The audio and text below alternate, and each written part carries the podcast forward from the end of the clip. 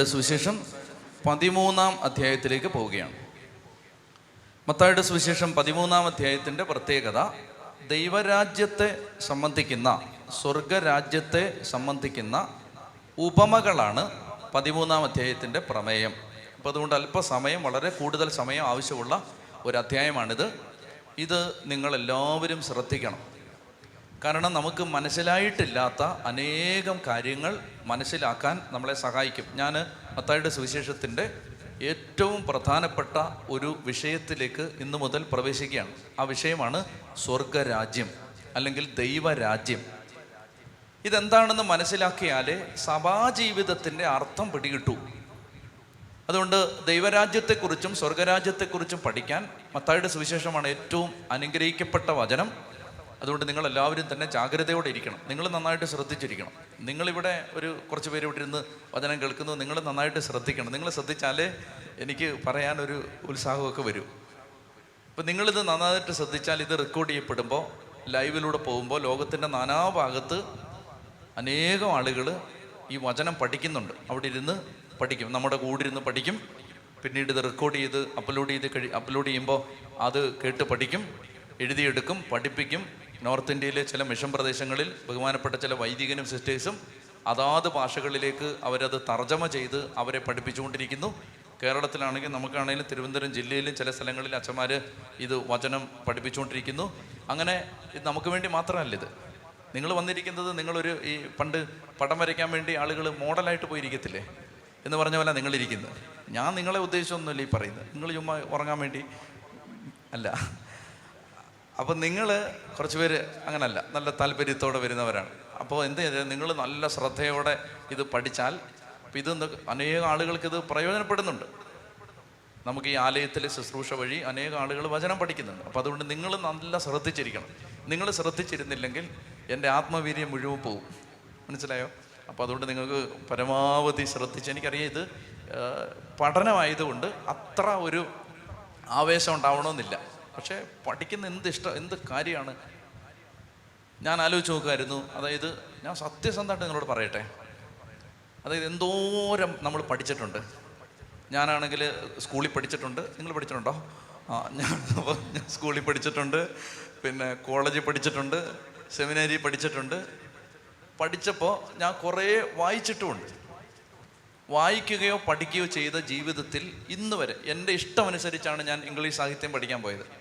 എന്റെ ഇഷ്ടം അനുസരിച്ചാണ്. പിതാവ് പഠിക്കണമെന്ന് പറഞ്ഞപ്പോൾ എന്റെ ഇഷ്ടമായിരുന്നു ഇംഗ്ലീഷ് സാഹിത്യം പഠിക്കാം സാഹിത്യം പഠിക്കാമല്ലോ എന്ന് ഓർത്ത് പോയതാണ് അവിടെ ചെല്ലുമ്പോഴും നിങ്ങൾ ഓർക്കേണ്ടത് ഉദാത്ത സൃഷ്ടികളാണ് അവിടെ പഠിപ്പിക്കുന്നത്. പഠിപ്പിക്കുന്ന അധ്യാപകർ മോശമാണോ? നമ്മുടെ മാറിവാനസിലേക്ക് അധ്യാപകർ ഒന്നാം തരം അധ്യാപകരാണ്. ഒന്നാം തരം അധ്യാപകർ എന്ന് പറഞ്ഞാൽ ക്ലാസ്സൊക്കെ എന്ന് പറഞ്ഞാൽ മനോഹരമായ ക്ലാസ്സുകളാണ്. നല്ല ക്ലാസ്സുകൾ. അപ്പൊ അങ്ങനെ ഇരുന്ന് അവിടെ ഇരുന്ന് സാഹിത്യം പഠിച്ചു. പിന്നെ സെമിനേരിയിലെ അധ്യാപകരെന്താ മോശമാണോ? തീർച്ചയായിട്ടും അല്ല. നല്ല ഒന്നാം തരം ടീച്ചേഴ്സ് വന്ന് പഠിപ്പിച്ചിട്ടുണ്ട്. ഞാൻ കർത്താവ് വിശ്വാസ വിശ്വസിങ്ങളുടെ മുമ്പിൽ നിന്ന് സത്യസന്ധമായിട്ട് നിങ്ങളോട് പറയട്ടെ.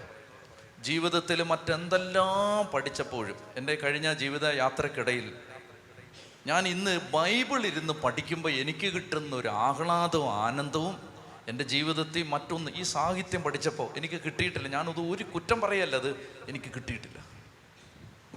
എന്നാൽ ഇപ്പോൾ ഇരുന്ന് ഈ ബൈബിൾ പഠിക്കുമ്പോൾ എനിക്കുള്ള സന്തോഷം. ദൈവമേ അതായത് എങ്ങനെ പറഞ്ഞു തരും നിങ്ങളോട്? ഒരു ലഡു തരട്ടെ ഞാൻ.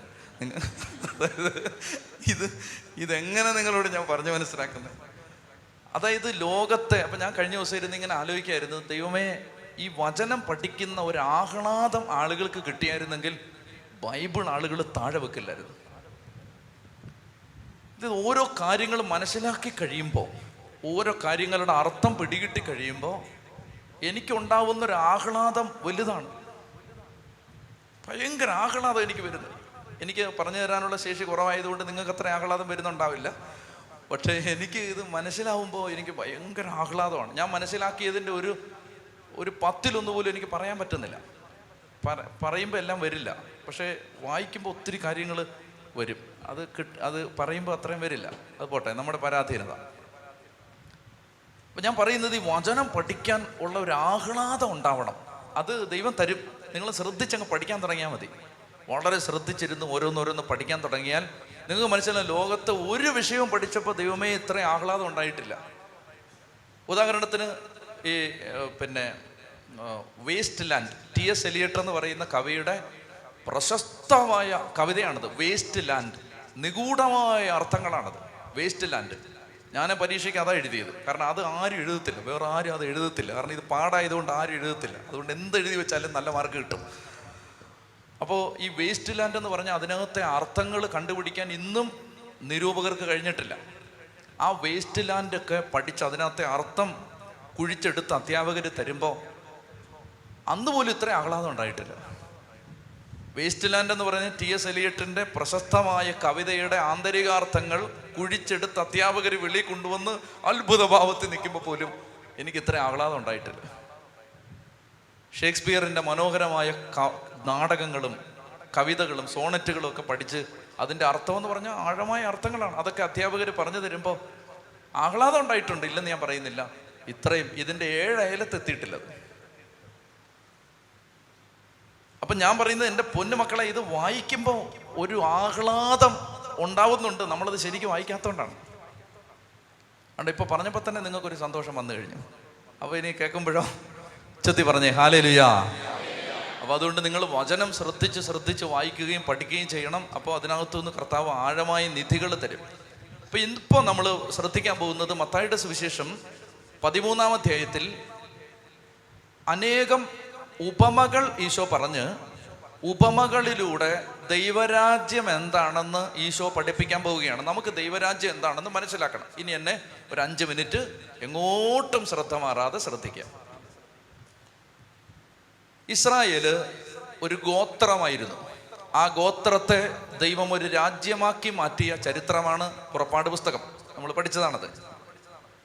അങ്ങനെ പുറപ്പാട് സംഭവത്തിലൂടെ ഈജിപ്തിൽ നിന്ന് പുറത്തു കടന്ന ഈ ജനം കാനാനിലെത്തി കഴിയുമ്പോൾ അവർ രാജാവിന് വേണ്ടി മുറവിളി കൂട്ടും. രാജാവിന് വേണ്ടി മുറവിളി കൂട്ടുന്ന സമയത്ത് സാമൂഹ്യൽ അവരോട് പറയും ദൈവമാണ് നിങ്ങളുടെ രാജാവ്.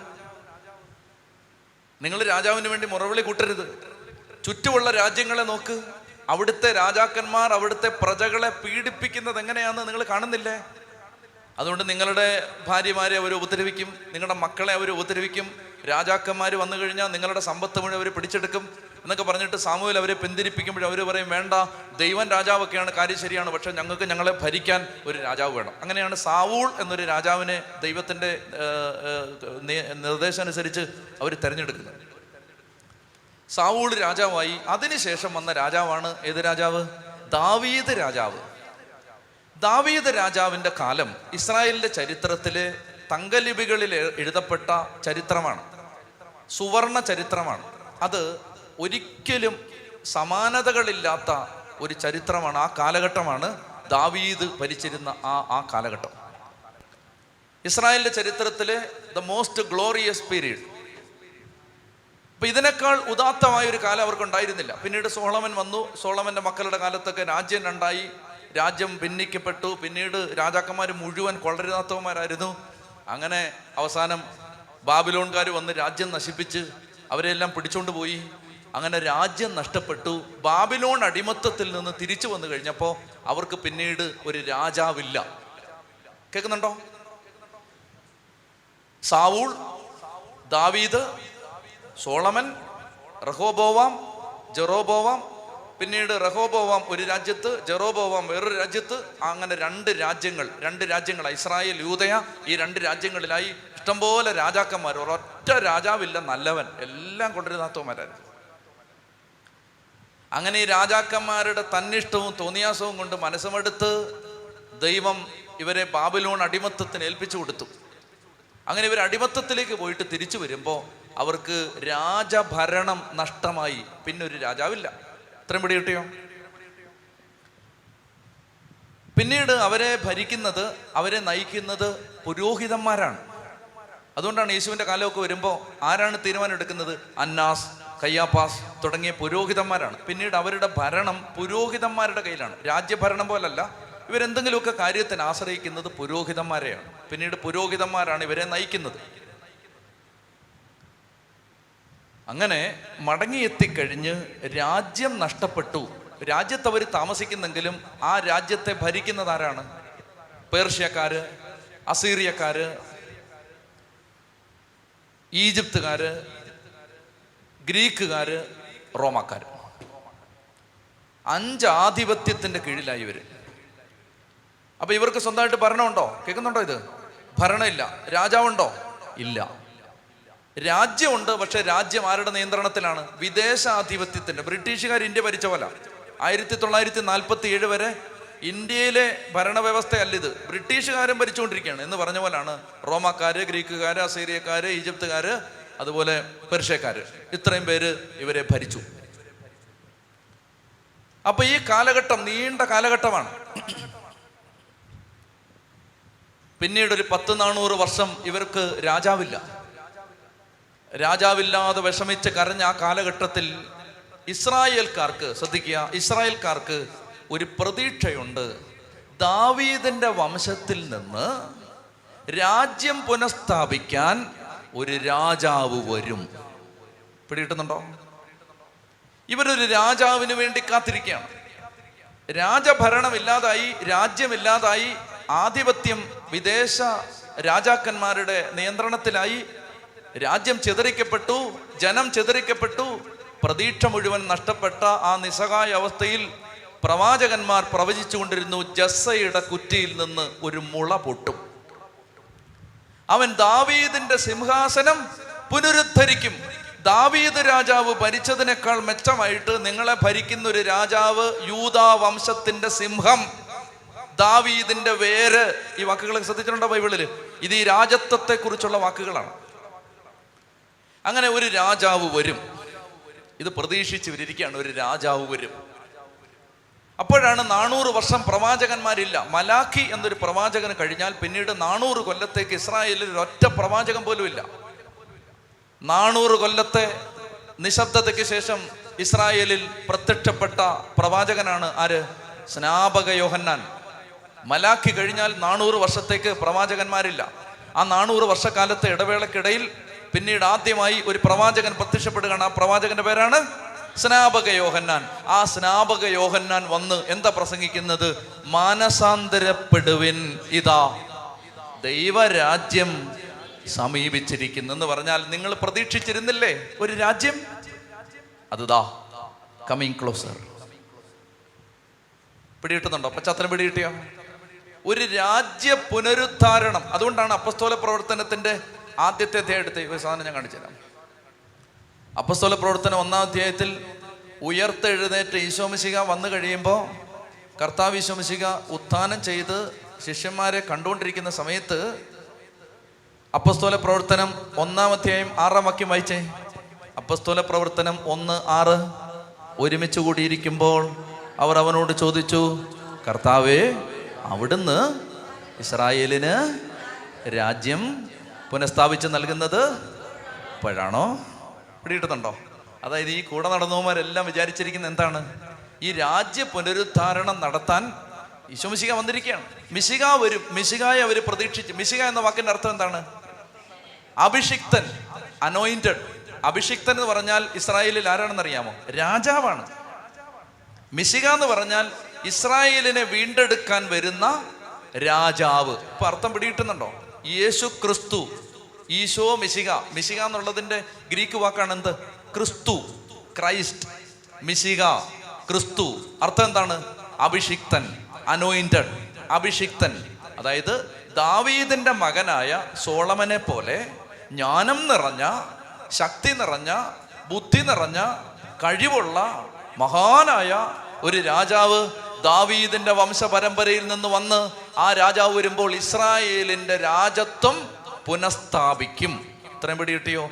ഇതിനു വേണ്ടി ഇവർ കാത്തിരിക്കുകയാണ്. അങ്ങനെ കാത്തിരിക്കുന്ന ഒരു ജനതയോട് യൂതയായുടെ മരുഭൂമിയിൽ പ്രത്യക്ഷപ്പെട്ട സ്നാപകൻ പറയുകയാണ് മാനസാന്തരപ്പെടുവിൻ. ഇതാ the kingdom kingdom is at hand രാജ്യം ദേ രാജ്യം വരികയാണ് രാജത്വം പുനഃസ്ഥാപ അപ്പൊ ഇവരെല്ലാം ഉണന്നു എല്ലാവരും വന്നിട്ട് പറഞ്ഞു എല്ലാവരും വന്ന് സ്നാനപ്പെട്ട് എല്ലാം റെഡി ആയിട്ട് നിൽക്കുകയാണ്. ഇതെന്താണ്? രാജാവ് വരാൻ പോവാണ്. രാജാവ് വരുമ്പോൾ റോമൻ സാമ്രാജ്യത്തിന്റെ അടിമത്തത്തിൽ നിന്ന് വിടുവിക്കും. ഞാൻ നിങ്ങൾ ഹോളി വീക്കിന് വന്നാൽ അന്ന് പറഞ്ഞുതരാം. ഓശാന ഞായറാഴ്ച ഒരു സംഭവം നടന്നു. ഓശാന ഞായറാഴ്ച കുരുത്തോലകളും പിടിച്ച് സക്കറിയ പ്രവചിച്ചിട്ടുണ്ട് എന്താണ് രാജാവ് സമാധാനത്തിന്റെ രാജാവ്. ആ രാജാവ് വരും. കഴുതപ്പുറത്ത് കയറി ഈശോ മിശിക ഇങ്ങനെ പോകുമ്പോൾ കുരുത്തോലകളും പിടിച്ച് ജനക്കൂട്ടം മുഴുവൻ അവന്റെ കൂടെ വന്നിട്ട് അവരെന്താ വിളിച്ചത്? വിളിച്ചെന്താണ്? അവർ വിളിച്ചെന്താണ് വിളിച്ചേ? അവർ വിളിച്ചെന്താ? അവർ വിളിച്ച വാക്കെന്താണ്? ഹോസാല. അതെങ്ങനെ വിളിക്കുന്നേ? അതെങ്ങനെ വിളിക്കുന്ന അറിയോ നമ്മളിപ്പോ പാടുന്ന എങ്ങനെ അത്? ഓശാന oh how beautiful it is ഏ അങ്ങനെ നമ്മളത് മനോഹരമായിട്ടാ. പക്ഷെ ആ ഒറിജിനലി അത് വിളിച്ചത് അങ്ങനെയല്ല മുദ്രാവാക്യമായിട്ടാണ്.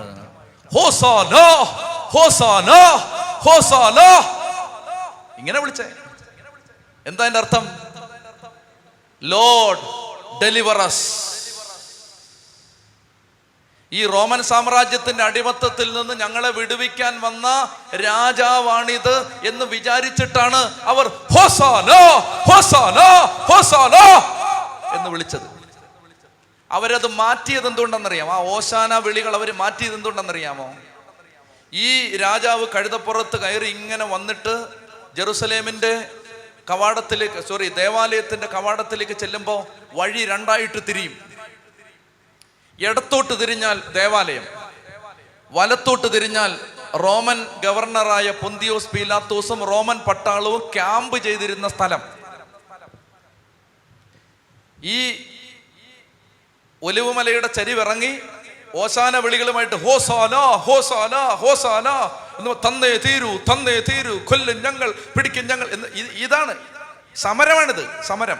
ഈ സമരം ചെയ്ത് ജനം വരുമ്പോൾ ഈ ജനം വിചാരിച്ചിരുന്നത് ഈശോ മിശിക പോകുന്ന വഴിയിൽ വഴി രണ്ടായിട്ട് തിരിയും. ഒന്ന് ഇടത്തോട്ട് ഒന്ന് വലത്തോട്ട്. ഇടത്തോട്ട് പോയാൽ ദേവാലയം വലത്തോട്ട് പോയാൽ റോമൻ ഗവർണറും പട്ടാളവും ക്യാമ്പ് ചെയ്തിരുന്ന സ്ഥലം ആയിരക്കണക്കിന് റോമൻ പട്ടാളം നിന്നിരുന്ന സ്ഥലം. ഇവരെന്താ വിചാരിച്ചെന്നറിയാമോ? ഇവിടോട്ട് വന്നിട്ട് ഈശോ മെസ്സിക റൈറ്റ് ടേൺ എടുത്ത് അങ്ങോട്ട് ചെന്ന് സകല എണ്ണത്തെയും പരാജയപ്പെടുത്തി അടിമത്തത്തിൽ നിന്ന് ഈ രാജ്യത്തെ സ്വതന്ത്രമാക്കുമെന്നാണ് അവർ വിചാരിച്ചത്. പക്ഷേ ദേവാലയത്തിന്റെ വഴി പെരിയുന്ന സ്ഥലത്തെത്തിയപ്പോൾ അവരുടെ സകല പ്രതീക്ഷകൾക്കും വിഘ്നം വരുത്തിക്കൊണ്ട് ഈശോ മെസ്സിക ഇടത്തോട്ട് തിരിഞ്ഞ് ദേവാലയത്തിൽ കയറി അവിടെ ചാട്ടവാറെടുത്ത് അവിടെ ഉള്ളതിനെ അടിച്ചു പുറത്താക്കി. പിടിയിട്ടുന്നുണ്ടോ ഈശോയെ അവർ കൊന്നതിന്റെ ഒരു കാരണം ഇതാണ്. അവരുടെ പ്രതീക്ഷകൾ അസ്തമിച്ചു പോയി. പിടിയിട്ടുന്നുണ്ടോ ഇത്? അപ്പോൾ അവർ പ്രതീക്ഷിച്ചിരുന്നത് തങ്ങളെ വിടുവിക്കുന്ന ഒരു രാജാവ്. ഇതായിരുന്നു പക്ഷെ അല്ല നമ്മൾ വിചാരിക്കുന്ന പോലെ കുമ്പിട്ട് പൂജിച്ച് പൂ പൂവിട്ട് പൂജിക്കാൻ ആരാധിക്കാൻ ഒരു ദൈവം വരുമെന്നല്ല അവർ വിചാരിച്ചിരുന്നത്. ഞങ്ങളെ ഈ അടിമത്തത്തിൽ നിന്ന് മോചിപ്പിക്കാൻ ഒരു രാജാവ് വരും. യൂതാ സിംഹ യൂതാ വംശത്തിൽ നിന്നുള്ള സിംഹം.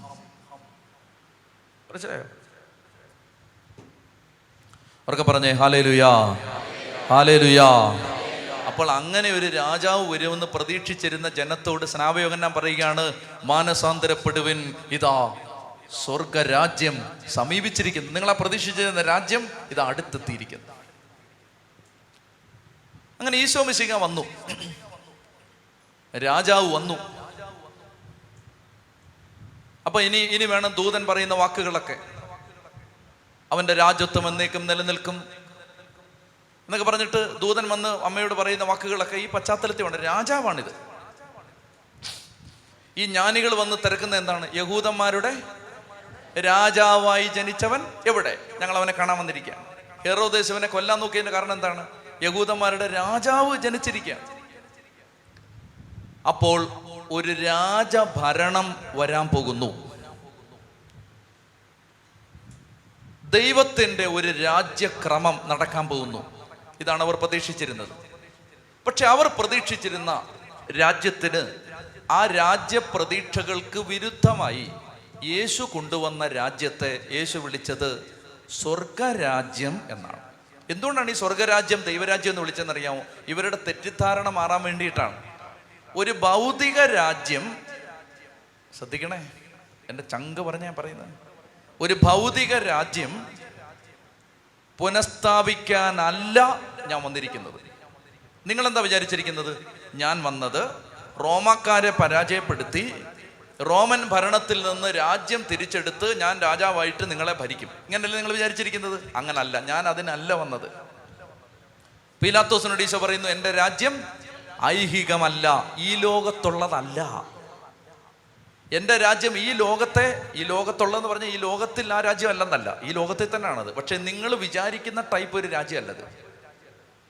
നിങ്ങൾ വിചാരിക്കുന്ന നിങ്ങളുടെ പ്രതീക്ഷ അനുസരിച്ച് ഈ രാജ്യം ഞാൻ രാജാവായിട്ട് ഭരിക്കും റോമാക്കാരെ ഞാൻ തോൽപ്പിക്കും അങ്ങനെ തോൽപ്പിച്ചിട്ട് ഞാൻ രാജഭരണം പിടിച്ചെടുത്ത് നിങ്ങളെ ഭരിക്കും. അങ്ങനല്ലേ നിങ്ങൾ വിചാരിച്ചിരിക്കുന്നത്? അങ്ങനല്ല ഇത്. യഹൂദന്മാർ വിചാരിച്ചിരുന്നത് അങ്ങനെയാണ്. ഈശോ പറയുകയാണ് എന്റെ രാജ്യം സ്വർഗരാജ്യമാണ്. എന്ന് പറഞ്ഞാൽ നിങ്ങൾ കൺസീവ് ചെയ്തൊരു രാജ്യമല്ല ഇത്. വേറൊരു രാജ്യമാണിത് ആ രാജ്യം ഒരു ആത്മീയ രാജ്യമാണ്. അതൊരു ഭൗതിക രാജ്യമല്ല. അത് മരിച്ചു കഴിഞ്ഞ് കിട്ടുന്ന രാജ്യം. അങ്ങനെ വിചാരിക്കരുത്. ഈ ഭൂമി തന്നെയാണ്. പക്ഷേ ആ രാജ്യം ഒരു ഭൗതിക രാജ്യമല്ല. നിങ്ങൾ വിചാരിക്കുന്ന പോലെ ഇന്ത്യ മഹാരാജ്യം അമേരിക്ക ഇംഗ്ലണ്ട് ഓസ്ട്രേലിയ എന്ന് പറയുന്ന പോലെ രാജ്യമല്ല. ഇതൊരു ആത്മീയ രാജ്യമാണ്. ഞാനൊരു ആത്മീയ രാജാവാണ്. ആത്മീയ രാജ്യമാണ്. അപ്പോൾ യഹൂദന്മാര് വിചാരിച്ചിരുന്നത് ഈ രാജാവ് വരുമ്പോൾ ഇപ്പോഴുള്ള രാജാക്കന്മാരെ പരാജയപ്പെടുത്തിയിട്ട് ഈ രാജാവ് ഈ ഭൂമിയിൽ തന്നെ ഭരിക്കും. അപ്പൊ അതോടുകൂടി ഈ സകല തിന്മകൾ ഇല്ലാതാവും സകല അക്രമങ്ങൾ ഇല്ലാതാവും പുതിയൊരു ജീവിതം ഉണ്ടാവും. ഇങ്ങനെ അവർ പ്രതീക്ഷിച്ചിരുന്നേ. പക്ഷേ ഈ സ്വാമിശിക വന്നിട്ട് രാജ്യം ഭൗതിക രാജ്യമല്ല അതൊരാത്മീയ രാജ്യമാണ്. ഇനി വളരെ ശ്രദ്ധിച്ച് മനസ്സിലാക്കണം ഇത് കിട്ടിയാലേ അടുത്തത് കിട്ടൂ. വളരെ ശ്രദ്ധിച്ചിരിക്കണം. യഹൂദന്മാർ വിചാരിച്ചിരുന്നത് അങ്ങനെ ഒരു രാജാവ് വരുമ്പോൾ പുതിയ ആകാശവും പുതിയ ഭൂമിയും ഇവിടെ സ്ഥാപിതമാവും.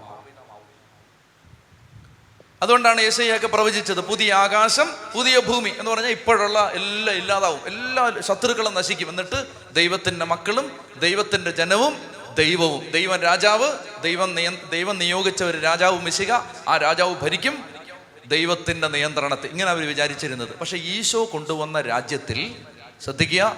ഈശോ കൊണ്ടുവന്ന രാജ്യത്തിൽ ഈശോ വന്നതോടുകൂടി പുതിയ ആകാശവും പുതിയ ഭൂമിയും ഇവിടെ സ്ഥാപിതമായില്ല. പക്ഷേ ഈശോ വന്നതോടുകൂടി ഒരു പുതിയ രാജ്യത്തിന്റെ ആരംഭം കുറിച്ചു.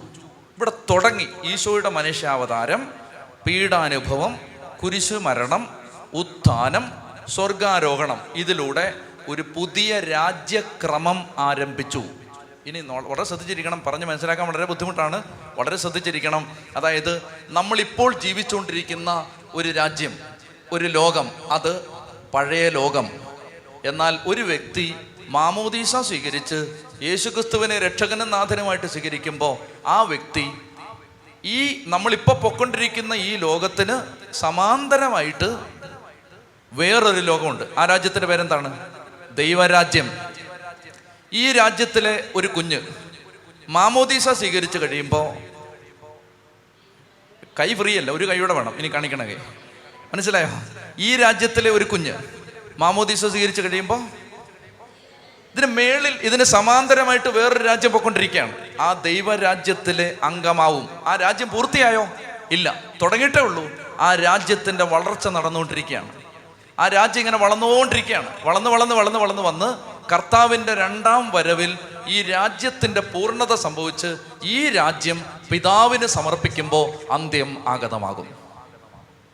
അപ്പൊ ഈ താഴത്തെ ഒരു രാജ്യം ഉണ്ടല്ലോ ആ രാജ്യം ഇല്ലാതാവും. ഇപ്പോ ഇപ്പോ ഈ ലോകത്തിന്റെ അവസ്ഥ എന്താണ്? ഇപ്പൊ രണ്ട് രാജ്യക്രമങ്ങളുണ്ട്. ലോകരാജ്യം ദൈവരാജ്യം. നമ്മൾ എവിടാണെന്ന് നമ്മൾ തീരുമാനിച്ചോണം. ലോകരാജ്യം ദൈവരാജ്യം. ഇത് സമാന്തരമായിട്ട് പൊക്കൊണ്ടിരിക്കുകയാണ് ഈ രണ്ട് രാജ്യവും. എന്ന് പറഞ്ഞാൽ ഒരുമിച്ച് പോവല്ല. ഇത് രണ്ട് രണ്ട് തലത്തിലാണ്. പിടിയിട്ടുന്നുണ്ടോ എന്തോ? ആ രാമോ പിടിയിട്ടുന്നുണ്ടോ ഈശോമിശിക ഈ ഭൂമിയിലേക്ക് വന്ന് ദൈവരാജ്യത്തിന് തുടക്കം കുറിച്ചു. ദൈവരാജ്യം പൂർത്തിയായോ? ഇല്ല അത് എന്ന് പൂർത്തിയാവും. ഇനി ഒന്നുകൂടെ വരും. മനസ്സിലായോ? ഇനി ഒന്നുകൂടെ വരുമ്പോൾ ആ രാജ്യം പൂർത്തിയാ അതാണ് വെളിപാട് പറയുന്നത്. പുതിയ ആകാശവും പുതിയ ഭൂമിയും സ്വർഗീയ ജെറുസലേം അണിഞ്ഞൊരുങ്ങിയ മണവാട്ടിയെ പോലെ ഇറങ്ങി വരുന്നത് ഞാൻ കണ്ടു. അങ്ങനെ ഇറങ്ങി വന്ന് പുതിയ ആകാശവും പുതിയ ഭൂമിയും. നിങ്ങളുടെ കാര്യം മനസ്സിലാക്കിയിരിക്കണം. അതായത് നമ്മൾ മരണത്തിന് ശേഷം ഉയർത്തെഴുന്നേൽപ്പിന് ശേഷം യേശുവിന്റെ രണ്ടാം വരവിന് ശേഷം പുതിയൊരു ലോകത്തിലെ അംഗങ്ങളായിരിക്കും. അല്ലാതെ സ്വർഗത്തിൽ പോയി പിടിച്ച് അവിടെ ഇട്ടിരിക്കുമെന്നല്ല അതല്ല ബൈബിളിന്റെ പ്രബോധനം സഭയുടെ പ്രബോധനം. പുതിയ ഒരു ലോകം ഉണ്ടാവും. പുതിയൊരു ലോകം. ആ ലോകത്തിൽ ഹോളി വീക്കിന് എല്ലാം പറഞ്ഞുതരാം. അതായത് അഡ്വർടൈസ്മെന്റ് ആണ്. അതായത് അതെല്ലാം അവിടെ വരൂ. അവിടെ ഈ വിഷയങ്ങളെല്ലാം വരൂ. യേശുവിന്റെ മരണം യേശുവിന്റെ ഉയർപ്പ് യേശുവിന്റെ കവറടക്കം ഇതൊക്കെ വിവരിക്കുമ്പോഴേ ഇതെല്ലാം പറയാൻ പറ്റൂ. അതായത് നമ്മൾ മരിച്ച് ഉയർത്തെഴുന്നിട്ട് കർത്ത അന്ത്യകാഹളം മുഴങ്ങി ഈ യേശു യേശുമിശിക്കാൻ രണ്ടാമത് വന്നു കഴിയുമ്പോൾ നമ്മളെല്ലാം കണ്ണിമയ്ക്കുന്ന വേഗത്തിൽ രൂപാന്തരപ്പെടും. നിങ്ങൾക്ക് ഈ രണ്ടാമത്തെ രണ്ടാം വരവിന് ശേഷമുള്ള പുതിയ ആകാശം പുതിയ ഭൂമിയിൽ നിങ്ങളുടെ ഷേപ്പ് എന്തായിരിക്കും എന്നറിയാമോ? ഇതേ ഷേപ്പായിരിക്കും പക്ഷേ നിങ്ങൾ മാലാഖമാരെ പോലിരിക്കും. എന്ന് പറഞ്ഞാൽ ഇപ്പം ഇപ്പം എങ്ങനെ ഇരിക്കും? കൂട്ടിച്ചേർത്താന്റെ കൂട്ടിരിക്കുകയാണല്ല. പക്ഷേ അന്ന് അന്ന് ആരെ കൂട്ടിരിക്കും? മാലാഖമാരെ പോലിരിക്കും. ദൈവദൂതന്മാരെ പോലിരിക്കും. പക്ഷെ നമ്മുടെ ഷേപ്പിനൊന്നും ഒരു വ്യത്യാസമില്ല. കാരണം നമുക്ക് നമ്മുടെ ശരീരം തന്നെയാണ്. ശരീരം ഉയർത്തെഴുന്നേക്കും അതുകൊണ്ട് ശരീരമൊക്കെ ഇപ്പോഴേ മര്യാദയ്ക്ക് സൂക്ഷിച്ചോണം. കാരണം ഈ ശരീരം തന്നെയാണ് ഉയർക്കാൻ പോകുന്നത്. അത് നമുക്ക് പിന്നീട് ചിന്തിക്കാം. ഇപ്പോൾ ഇപ്പോൾ ഇത്രയും ചിന്തിക്കാം. അതായത് രണ്ട് രാജ്യം. ഇപ്പൊ മാമോദീസ മുങ്ങി ഒരു വ്യക്തി ഈ സാധാരണ രാജ്യക്രമത്തിൽ നിന്ന് ഏത് രാജ്യത്തിന്റെ ഭാഗമായി? ദൈവരാജ്യത്തിന്റെ ഭാഗമായി. ഇനി ശ്രദ്ധിക്കണം ദൈവരാജ്യത്തിന്റെ ഭാഗമായോ എന്നറിയാൻ മത്തായിയുടെ സുവിശേഷം പഠിച്ചാലേ അറിയാൻ പറ്റൂ. നമ്മൾ ഏത് രാജ്യത്താ കിടക്കുന്നതെന്ന് ഈ സുവിശേഷം പഠിച്ചു കഴിയുമ്പോൾ മനസ്സിലാവും. നമ്മൾ ഈ സാധാരണ രാജ്യത്താണോ ദൈവരാജ്യത്തിലാണോ? ഒന്ന് എഴുന്നേറ്റ് നിന്നേ ഇത്രയും മതി. ഇനി മരിച്ചു പോവും. ഇനി കൂടുതൽ പറഞ്ഞ. നിങ്ങൾ മരിച്ചു പോകും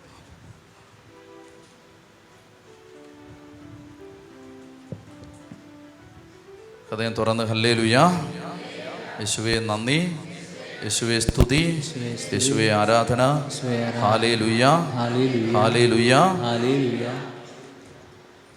പ്രിയപ്പെട്ട മക്കളെ ഈ സമയത്ത് നമ്മൾ ബലിയർപ്പിച്ച് പ്രാർത്ഥിക്കാനായിട്ട് ഒരുങ്ങുകയാണ്. പരിശുദ്ധ കുർബാന അർപ്പിച്ച് പ്രാർത്ഥിക്കുമ്പോൾ നമ്മുടെ ജീവിതത്തിലെ ഏറ്റവും വലിയ ആരാധനയാണ് വിശുദ്ധ കുർബാനയെന്ന് ഞാൻ നിങ്ങളോട് പറഞ്ഞു. ബലി അർപ്പിച്ച് പ്രാർത്ഥിക്കുമ്പോൾ ഈ പരിശുദ്ധമായ കുർബാനയെ സംബന്ധിക്കുമ്പോൾ നമ്മൾ യഥാർത്ഥ ആരാധന നടത്തുകയാണെന്ന് നമ്മൾ ഓർത്തിരിക്കണം. യഥാർത്ഥ ആരാധനയിൽ നമ്മുടെ മുമ്പിലുള്ള എല്ലാ പ്രശ്നങ്ങൾക്കും കർത്താവ് പരിഹാരം തരും. യഥാർത്ഥ ആരാധന. തൽക്കാല ആശ്വാസമല്ല നമുക്ക് വേണ്ടത്. കുടുംബങ്ങൾക്ക് നിലനിൽക്കുന്ന അനുഗ്രഹം വേണം. ഞാൻ വളരെ ബോധ്യത്തോടെ നൂറ് അല്ല നൂറ്റൊന്ന് ശതമാനം ബോധ്യത്തോടെ നിങ്ങളോട് പറയുകയാണ്. നിങ്ങളുടെ ജീവിതം ദൈവം ആഗ്രഹിക്കുന്ന വിധത്തിൽ അനുഗ്രഹിക്കപ്പെട്ട് ദൈവിക പദ്ധതികൾ നിങ്ങളിൽ പൂർത്തിയാകണമെങ്കിൽ നിങ്ങളുടെ മുമ്പിൽ അതിനുള്ള ഏറ്റവും നല്ല വഴി മനസ്സ് നൊന്ത് ഏകാഗ്രതയോടെ വിശുദ്ധ കുർബാന അർപ്പിച്ച് പ്രാർത്ഥിക്കുക എന്നുള്ളതാണ്. തൽക്കാല ആശ്വാസം മാത്രം നിങ്ങൾക്ക് മതിയെങ്കിൽ ഒന്ന് രണ്ട് കാര്യങ്ങളൊക്കെ നടന്ന് ഇങ്ങനെ അങ്ങ് പോകും അങ്ങനെ മതിയെങ്കിൽ മറ്റേതെങ്കിലും പരിപാടികൾക്ക് പൊക്കോളുക. എന്നാൽ നിങ്ങളുടെ കുടുംബത്തിനൊരു ദൈവിക പദ്ധതിയുണ്ട്. നിങ്ങളുടെ മക്കളെക്കുറിച്ച് കർത്താവിനൊരു പദ്ധതിയുണ്ട്. അത് പൂർത്തിയാകണമെങ്കിൽ ദൈവത്തെ പരിശുദ്ധ കുർബാനയിലൂടെ ആരാധിക്കാതെ അത് പൂർത്തിയാവില്ല. പരിശുദ്ധ കുർബാനയിലൂടെ ദൈവത്തെ ആരാധിക്കാതെ അത് പൂർത്തിയാവില്ല. അത് നിങ്ങൾ മനസ്സിലാക്കിയിരിക്കണം. കാരണം യഥാർത്ഥ ആരാധനയിലെ ദൈവത്തിന്റെ പ്രവർത്തികൾ നടക്കും. ദൈവത്തിന്റെ പ്രവൃത്തികൾ എന്ന് പറയുമ്പോൾ നിങ്ങൾ വിചാരിക്കരുത് ഈ തലവേദന നടുവേദന പുറംവേദന മാറിയതാണ് ദൈവത്തിന്റെ പ്രവൃത്തി. അതൊക്കെ ദൈവപ്രവൃത്തിയുടെ ഏറ്റവും നിസാരമായ കാര്യങ്ങളാണ്. ദൈവത്തിന്റെ പ്രവൃത്തി എന്തെന്നറിയാമോ? നിന്നെക്കൊണ്ട് ഈ ഭൂമിയിൽ ഒരു നിയോഗമുണ്ട്. അത് നടത്തിക്കാതെ നിന്നെ തടഞ്ഞു വെച്ചിട്ടുണ്ട് പിശാജ് അത് പൂർത്തീകരിക്കപ്പെടാതിരിക്കാൻ പിശാജ് ഇതിനെ പിടിച്ചു വെച്ചിട്ടുണ്ട്. ദൈവത്തിന്റെ പ്രവൃത്തി എന്ന് പറഞ്ഞാൽ ആ പിശാജ് മാറിപ്പോവും. നീ നിന്നെക്കൊണ്ട് ദൈവം ഉദ്ദേശിച്ച ലക്ഷ്യസ്ഥാനത്തെത്തും. നിന്റെ മക്കളെത്തും. നിന്റെ തലമുറ എത്തും നമുക്ക് തൽക്കാലത്തേക്ക് ഒരു ഇടക്കാല ആശ്വാസത്തിന് എന്തെങ്കിലും ഒരു ആശ്വാസം കിട്ടി അങ്ങനല്ല എന്റെ പ്രിയപ്പെട്ട മക്കളെ വേണ്ടത്. നമുക്ക് വേണ്ടത് നമ്മൾ എന്തിനാണ് എന്റെ കുടുംബത്തെ ഇപ്പോൾ ഉദാഹരണത്തിന് ഒരു വ്യക്തി തിരുവനന്തപുരത്ത് താമസിക്കുന്നു. എന്റെ ദൈവം എന്തിനാണ് നീ എന്നെ ഇവിടെ കൊണ്ട് താമസിപ്പിച്ചത്? എന്റെ മക്കൾ ഇവിടെ പഠിക്കുന്നു. എന്റെ മക്കൾ എന്തുകൊണ്ടാണ് ഈ സ്കൂളിൽ പഠിക്കാൻ കർത്താവ് അനുവദിച്ചത്? ഇതിനെല്ലാം ദൈവത്തിന്റെ അനന്ത ജ്ഞാനത്തിൽ ഉദ്ദേശങ്ങളുണ്ട്. അത് നിവൃത്തിയാവണം. ചിലപ്പോൾ നിങ്ങളുടെ മക്കളിലൂടെ ആയിരിക്കും ദൈവം ചിലപ്പോൾ ജനലക്ഷങ്ങളെ രക്ഷിക്കാൻ പോകുന്നത്. അത് പൂർത്തിയാവാതെ പിശാച് പിടിച്ചു വെച്ചിരിക്കുകയാണ്. അത് ആ- നമുക്ക് വേണ്ടത് ഇപ്പോൾ ഇപ്പോഴത്തെ തലവേദന മാറി ഇപ്പോഴുള്ള കണ്ണുവേദന മാറി ഇപ്പോൾ ഒരു ജോലി കിട്ടി. അത്രയും മതിയോ നിങ്ങൾക്ക്? നിങ്ങൾക്ക് അത്രയും മതിയോ? നിങ്ങൾ അതുകൊണ്ട് തൃപ്തിപ്പെടരുത്. നിങ്ങൾ അതുകൊണ്ട് ആശ്വസിക്കരുത്. നമുക്ക് ഇന്ന് സംഭവിച്ചിരിക്കുന്ന സഭാ ജീവിതത്തിൽ സംഭവിച്ചിരിക്കുന്ന അപകടം നമുക്ക് അന്ന അന്നന്നത്തെ ആശ്വാസം മതി. ഭാവിയിലോട്ട് നോക്കണ്ട.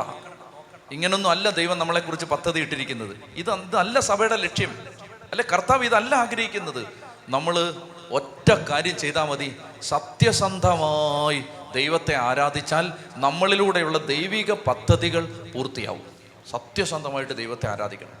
അതിനെന്റെ പ്രിയപ്പെട്ട മക്കളെ നിങ്ങൾ ചെയ്യേണ്ടത് അതിന് ഏറ്റവും നല്ല വഴി എന്താ? വിശുദ്ധ കുർബാൻ ഇരുന്ന എല്ലാവരും നമുക്കതുകൊണ്ട് ഇന്ന് നമ്മൾ ബലിയർപ്പിച്ച് പ്രാർത്ഥിക്കുന്ന സമയത്ത് കർത്താവിന്റെ സന്നിധിയിൽ നിങ്ങൾ വളരെ ഏകാഗ്രമായിട്ട് പ്രാർത്ഥിക്കണം. നമുക്ക് ബലിയുടെ ഒരു പ്രധാനപ്പെട്ട നിയോഗമാണെന്ത്? ഈ ദേശത്ത് മഴ പെയ്യണം. വേണ്ടേ? പെയ്യണം. ദേശത്ത് മഴ പെയ്യണം. ചൂട് മാറണം. അതിന് എന്താ പരിഹാരം? എന്റെ ഇത്രയും കാലത്തെ അന്വേഷണത്തിൽ എനിക്ക് ഒറ്റ പരിഹാരമേ പറയാനുള്ളൂ. മഴയ്ക്ക് വേണ്ടി പ്രാർത്ഥിക്കുകയല്ല അതിന്റെ പരിഹാരം. ദൈവത്തെ ആരാധിക്കുക. ദൈവത്തിന് കൊടുക്കേണ്ട ആരാധന കൊടുത്താലേ പ്രപഞ്ചത്തിന്റെ താളം തിരിച്ചു കിട്ടൂ. കുടുംബത്തിന്റെ താളം തിരിച്ചു കിട്ടൂ. സമർപ്പണ ജീവിതത്തിന്റെ താളം തിരിച്ചു കിട്ടൂ. പൗരോഹിത്യത്തിന്റെ താളം തിരിച്ചു കിട്ടൂ. ദൈവത്തിന് കൊടുക്കേണ്ട ആരാധന ദൈവത്തിന് കൊടുക്കാതെ നമുക്ക് കിട്ടേണ്ട അനുഗ്രഹങ്ങൾ നമുക്ക് കിട്ടില്ല. അപ്പം അതുകൊണ്ട് നമ്മൾ ഈ ബലി അർപ്പിക്കുമ്പോൾ ഒരു മണിക്കൂർ ഒരു മണിക്കൂർ എന്റെ പ്രിയപ്പെട്ട മക്കളെ ദൈവം നമുക്ക് കനിഞ്ഞ് തന്നിരിക്കുന്ന സുവർണാവസരമാണ്. ഇതുപോലൊരു അവസരം ഇനി ജീവിതത്തിൽ കിട്ടില്ല. അതുകൊണ്ട് ഈ ആഴ്ച നമ്മൾ ബലിയർപ്പിച്ച് പ്രാർത്ഥിക്കുന്ന സമയത്ത് നമുക്ക് ഏറ്റവും മനസ്സൊന്നുണ്ട്. അച്ഛൻ ബലിയർപ്പിക്കുന്നത് നിങ്ങൾ ശ്രദ്ധിച്ചിട്ടുണ്ട്. അച്ഛൻ നൂറ് ശതമാനം ശ്രദ്ധയോടെ പ്രാർത്ഥനയോടെ സ്നേഹത്തോടെ ഹൃദയം തകർന്ന് ബലിയർപ്പിച്ച് പ്രാർത്ഥിക്കുന്ന പോലെ നമ്മൾ ഓരോ പ്രാർത്ഥനകളും. നിങ്ങൾക്ക് പുസ്തകമുണ്ട് ടെലിവിഷൻ സ്ക്രീനിൽ പ്രാർത്ഥനകൾ തെളിയും. അപ്പോൾ പുസ്തകമില്ലാത്ത ഒരു സ്ക്രീനിൽ നോക്കുക അല്ലാത്ത ഒരു പുസ്തകത്തിൽ നോക്കുക. നമ്മൾ പ്രാർത്ഥനകൾ നിർത്തി നിർത്തി ഉച്ചത്തിൽ ചൊല്ലി നമുക്ക് ഈ ബലി അർപ്പിച്ച് പ്രാർത്ഥിക്കുമ്പോൾ വലിയ മാറ്റം സംഭവിക്കും. അതുകൊണ്ട് ആത്മാർത്ഥമായിട്ട് നമ്മൾ ആ കാര്യത്തിന് വേണ്ടി പ്രാർത്ഥിച്ച് ഒരുങ്ങണം.